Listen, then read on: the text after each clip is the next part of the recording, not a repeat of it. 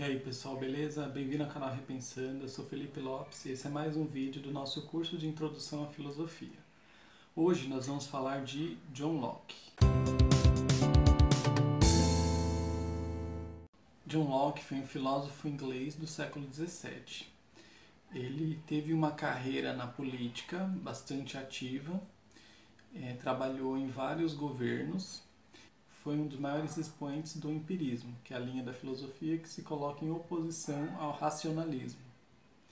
E o racionalismo é aquela linha que vai do Descartes, passando por Spinoza até Leibniz. Os temas da filosofia de Locke são variados. Ele fala sobre o conhecimento, fala sobre religião, ética e política e educação a gente vai se concentrar aqui principalmente na parte que ele fala de conhecimento, né, na teoria do conhecimento.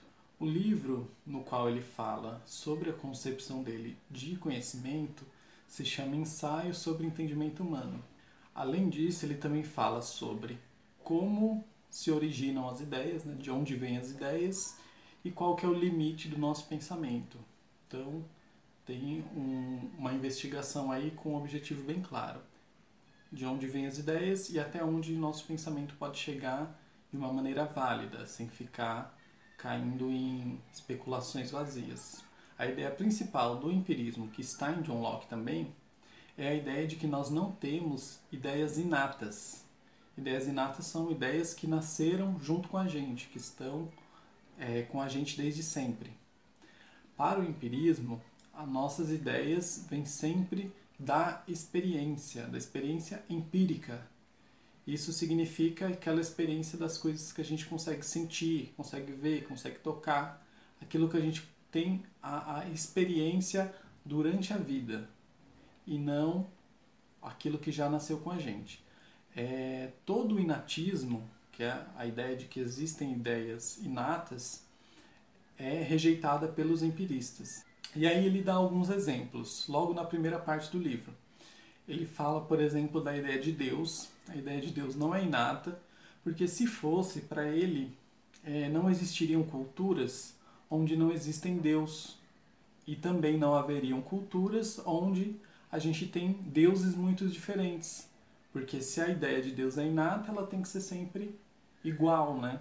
Outro exemplo são os princípios lógicos e matemáticos para ele não são inatos, é, porque senão a gente não precisaria é, ensinar, né, aprender, não precisaria ser desenvolvida essa ciência e também não teríamos tanta dificuldade em fazer as pessoas perceberem alguns princípios lógicos. E os valores morais também não são inatos, porque se fossem a gente não teria tanta diferença entre uma cultura e outra, do que, que é permitido o que, que não é, das leis de cada povo, é, dos costumes.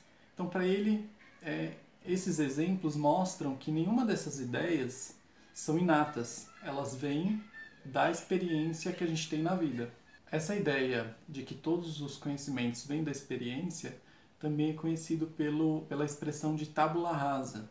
É a expressão usada pelo próprio Locke, como se a nossa mente não tivesse nada antes da experiência e é através da experiência que a gente vai preenchendo. Essa ideia vem do modo como os romanos escreviam. É, eles escreviam em tábuas, por isso tábula. E eles, é, quando eles tinham uma tábua onde não tinha escrito nada, é, era a tábula rasa. Então é aquela tábua que está pronta para ser escrita, que precisa ser preenchida. Por isso a ideia de tábula rasa. É, outra expressão também que é bastante usada é de folha em branco. Então a nossa mente é uma folha em branco. E aqui eu acho necessário também esclarecer a noção de experiência, porque muitas vezes é muito mal entendido. Quando fala que todo conhecimento vem da experiência, não significa que todo conhecimento venha dos sentidos. É, a experiência é dividida em duas partes: o conhecimento externo, que vem dos sentidos, e aí é qualquer um dos sentidos, né? visão, audição, tato, olfato, etc. É, e também tem a experiência interna, que é quando a gente percebe as coisas que acontecem dentro da gente. Então, quando a gente percebe é, prazer, ou dor, ou vontade, ou o próprio pensamento, a gente está tendo uma experiência interna. Então, quando a gente fala de empirismo, eles focam realmente muito mais nos sentidos, só que não significa que todo conhecimento venha de fora. Conhecimento também pode vir de experiências que a gente tem internamente. E aí o John Locke, depois de fazer essa diferenciação, ele vai falar dos tipos de ideias. E aqui ele diz que as ideias são esses objetos do pensamento. Então a gente pensa através das ideias, com as ideias. E ele divide em dois tipos, né? As ideias simples, que são aquelas ideias que não dá para dividir, e as ideias complexas, que são ideias compostas de várias ideias simples. E nesse sentido é muito próximo também da divisão de Descartes. Em Descartes a gente tem uma divisão parecida. Todas essas ideias podem vir, tanto as simples quanto as complexas, dos sentidos, da reflexão ou do, de uma mistura dos dois. Então, como eu falei, as ideias simples não podem ser divididas, né? Por exemplo, a ideia de azul. A gente não consegue dividir essa ideia em outras. A gente só consegue ver em unidade. Então, a ideia de azul é uma ideia simples. Agora, uma ideia complexa, ela tem várias divisões. Ela pode ser um modo, que é, digamos assim, uma característica de um objeto ou uma qualidade. Ela pode ser uma relação entre coisas, ou ela pode ser também uma substância. E substância aqui entendida como um objeto autônomo. Mas esse objeto é percebido como autônomo pela nossa experiência. Então aqui a gente consegue ver uma diferença muito grande com a noção de substância dos filósofos racionalistas, né, de Descartes, Spinoza e Leibniz. Para eles, a ideia de substância é central, é, digamos assim, um dos fundamentos da filosofia. Aqui, na teoria do Locke, a substância ela é uma, um dos tipos de composto de ideias que vem também da experiência. A substância não é uma coisa que está, digamos assim, é, determinada pelos princípios lógicos e metafísicos. Não. A substância ela é percebida pela experiência. E ele fala, inclusive, que a substância real, como as coisas são de fato, nós não temos acesso. A gente tem acesso à, à substância que a gente percebe. E a gente percebe como ser autônomo. E a gente percebe como autônomo e depois nasca, a gente tem a noção de substância, na noção, o conceito de substância, através de uma abstração do que a gente percebe na experiência. E aqui é importante a gente falar um pouco sobre essa ideia de abstração. O que, que seria isso? É, como a gente tem todos os conhecimentos vêm dessa experiência, a gente tem conhecimento sempre de coisas particulares. A gente não tem conhecimento de coisas gerais, abstratas. A gente tem conhecimento de coisas concretas e sempre de coisas particulares, singulares, individuais. E aí, quando a gente vai reunir alguma coisa em uma categoria mais abstrata, a gente ignora as diferenças e a gente permanece, a gente mantém o que é, aquelas coisas têm em comum. Então, por exemplo, a ideia de cadeira. Quando a gente está no mundo, a gente tem as nossas experiências, a gente percebe cadeiras individuais. A gente percebe cada cadeira diferente da outra. E aí, quando a gente vai fazer a categoria de cadeira, cadeira em geral, a gente exclui ou ignora as diferenças entre elas e a gente mantém o que tem de principal. E assim a gente consegue abstrair e formar o conceito de cadeira. Quando a gente vai falar de objeto, é mais abstrato ainda, porque aí entram todas as cadeiras e outros objetos. Então, cadeiras, mesas e várias coisas. Aí, com isso, abstraindo as diferenças e mantendo o que é comum, a gente tem a ideia de objeto. Então, quanto mais abstrato, quanto mais geral uma categoria, mais longe ela está da origem, da fonte, que é a nossa experiência. Uma outra coisa interessante que o Locke fala é que nós não podemos criar ideias simples. A gente não tem essa capacidade, todas as ideias que vêm para a gente são ideias que vêm da experiência. A nossa mente ela consegue manipular, ela consegue comparar, deduzir, etc., mas nunca criar uma ideia. Então, por exemplo, quando a gente imagina na ficção, sei lá, um, gato azul, por exemplo. A gente não está criando uma ideia, a gente está compondo com a ideia de gato, que a gente já conhece pela experiência, e a ideia de azul, que a gente também já conhece pela experiência. Então a gente junta essas duas coisas e a gente compõe uma ideia complexa, mas a gente não criou nada. A gente só montou, digamos assim.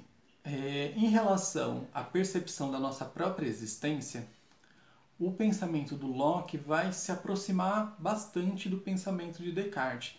Quando ele fala sobre como a gente consegue demonstrar a, a nossa própria existência, a gente consegue lembrar muito bem da prova do próprio Descartes.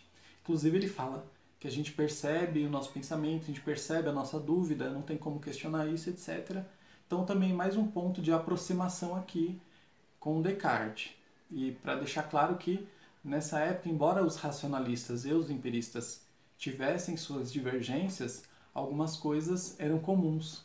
Agora, para falar rapidamente sobre os outros assuntos, em relação à religião, o John Locke ele era cristão e era um cristão muito ativo. Então, ele tem vários textos sobre é, religiosidade, cristianismo, e tem textos, inclusive, sobre interpretação da Bíblia. Em relação à moral e à política, ele é conhecido por ser um dos pensadores do direito natural, que é o direito que, que defende que nós temos determinados direitos por natureza, simplesmente pelo fato de sermos humanos. E essa vertente é conhecida como direito natural.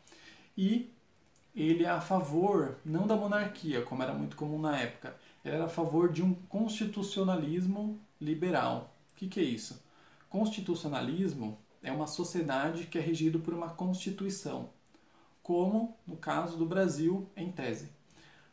A, o constitucionalismo, então, tem essa constituição que organiza a sociedade e ela garante alguns direitos, que para o Locke, os principais, né, os principais direitos naturais, etc., são direito à vida, direito à liberdade e direito à propriedade. E aí a gente consegue perceber por que, que é liberal, né? O direito à propriedade é uma das coisas mais importantes para um Estado liberal. E aí tem várias coisas aí que a gente poderia citar, inclusive alguns pontos bem polêmicos da teoria do Locke em relação à política. Por exemplo, ele era a favor de trabalho infantil para as famílias pobres, né? para as crianças que vêm de família pobre, ele defendia a possibilidade do trabalho infantil, que hoje em dia a gente já em tese também abomina, né? É, a maior contribuição do John Locke, dos empiristas em geral, é trazer esse contraponto para os racionalistas, né? É, não fazer uma filosofia pautada apenas em princípios lógicos deduzidos de conceitos abstratos, e sim é, fazer uma filosofia que está muito mais voltada para a nossa experiência é, cotidiana, daquilo que a gente consegue perceber de maneira é, mais evidente pelos sentidos, e vai colocar aí alguns problemas de conciliação entre essas duas vertentes para os filósofos que vêm posteriormente. Mas aí a gente consegue ver que existem muitas semelhanças também entre Descartes, principalmente, e John Locke. E agora, para aprofundamento do tema, eu tenho duas indicações. Primeira é o livro do John Locke chamado Ensaio sobre o Entendimento Humano, que é bem interessante e não é ele, te, ele tem uma linguagem bem clara assim não é um texto muito difícil de ler. E aí lá digamos assim está todo o principal ali de como ele defende essa teoria do conhecimento. E a segunda indicação é de um filme que se chama Enigma de Caspar Hauser que fala sobre uma pessoa que foi criada digamos assim num ambiente absolutamente isolado num porão, num quartinho, sei lá, totalmente isolado do mundo. Então, uma pessoa que não teve experiência com quase nada. E aí, como que vai ser depois a introdução dessa pessoa na sociedade e quais vão ser as dificuldades dela na sociedade. E aí é interessante para pensar qual que é a importância da experiência na formação das ideias, das ações, etc. Esse filme é muito bom. Certo? Então, curte o vídeo, comenta aí o que você achou, compartilha com os amigos. Não esquece de se inscrever no canal e é nóis!